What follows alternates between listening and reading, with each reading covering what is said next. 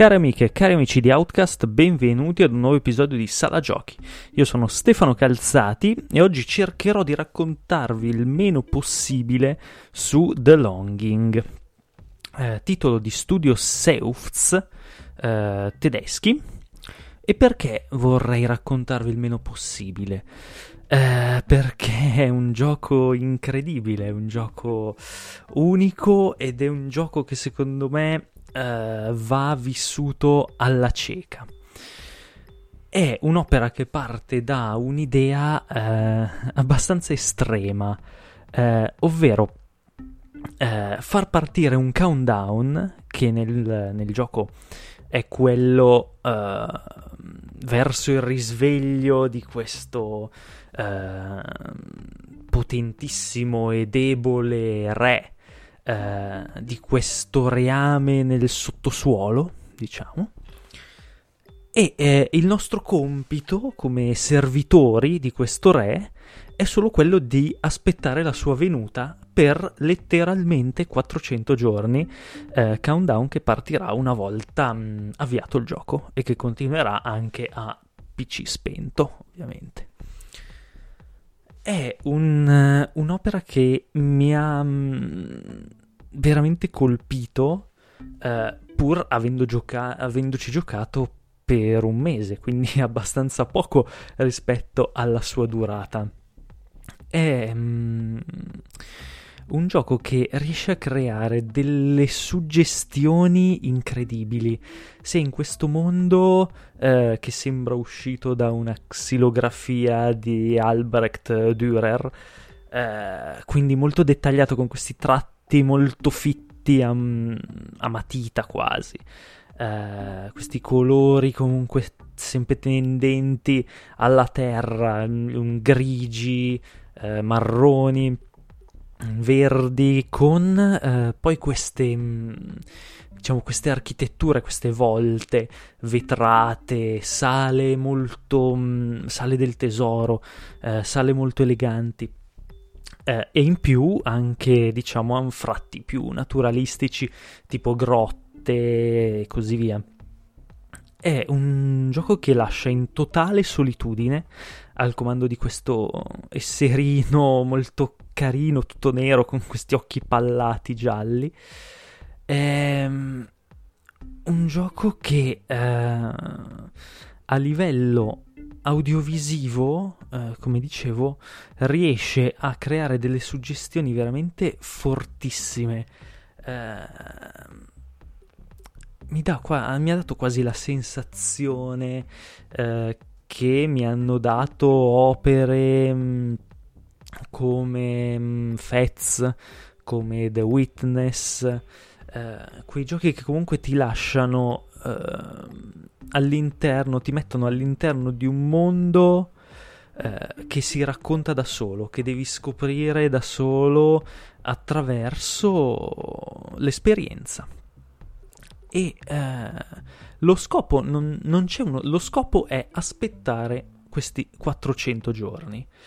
E nel frattempo il gioco è strutturato per durare 400 giorni.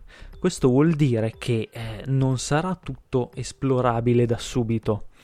Eh, gioco che si sviluppa interamente in 2D, comunque va detto.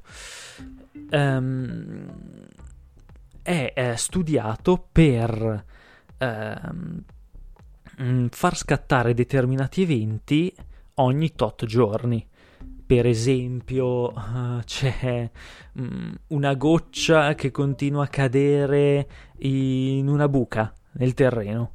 Uh, il protagonista fa una riflessione, dice secondo me tra 15 giorni questa buca sarà piena d'acqua e potrò nuotarci attraverso, adesso non, non, non riesco a saltarla. E quindi ti sblocca un nuovo passaggio. Uh, è un, il Metroidvania dell'attesa e va giocato in totale relax. Uh, cuffie perché ha questa colonna sonora potentissima con questi bassi elettronici mh, mm, molto inquietanti, ma anche mh, mm, è al tempo stesso inquietante, ma molto sereno, molto rilassante, perché non, non ci sono pericoli. Mm, a meno che verranno fuori dopo, ma non credo. Nella mia prova di pericoli non ne ho trovati. È un gioco to- totalmente di esplorazione dove eh, c'è addirittura una, una, feature molto utile che è quella di eh, salvare in determinati slot eh, determin- determinate schermate, determinate ambientazioni che ci sembrano particolarmente interessanti, magari, a cui magari non si può accedere al momento, ma che sarà interessante tornarci tra un po'. E quindi in quel, in quel, caso basta salvare la posizione per poi tornarci in seguito, semplicemente selezionandola e osservando il, il nostro protagonista camminare senza neanche bisogno di tenere premuto uh, sulle frecce della tastiera. Uh, quindi uh, è un gioco che spesso va anche col, col, pilota automatico. Ed è una cosa molto estremamente rilassante e godibile. E nonostante questi automatismi, certe volte, ehm, non perde assolutamente il suo fascino, perché alla fine il, l'elemento gioco è una minima parte. Uh, guardate, non, è anche difficile trovare le parole, perché... Mm, mi ha dato proprio una, una sensazione di smarrimento eh, così forte, eh, così intensa, così... Mm, come dire, mi sono ritrovato completamente immerso eh, durante le mie partite. Ehm, è proprio una, una, un, un, gioco che riesce a delocalizzare totalmente la mente da co- dal corpo.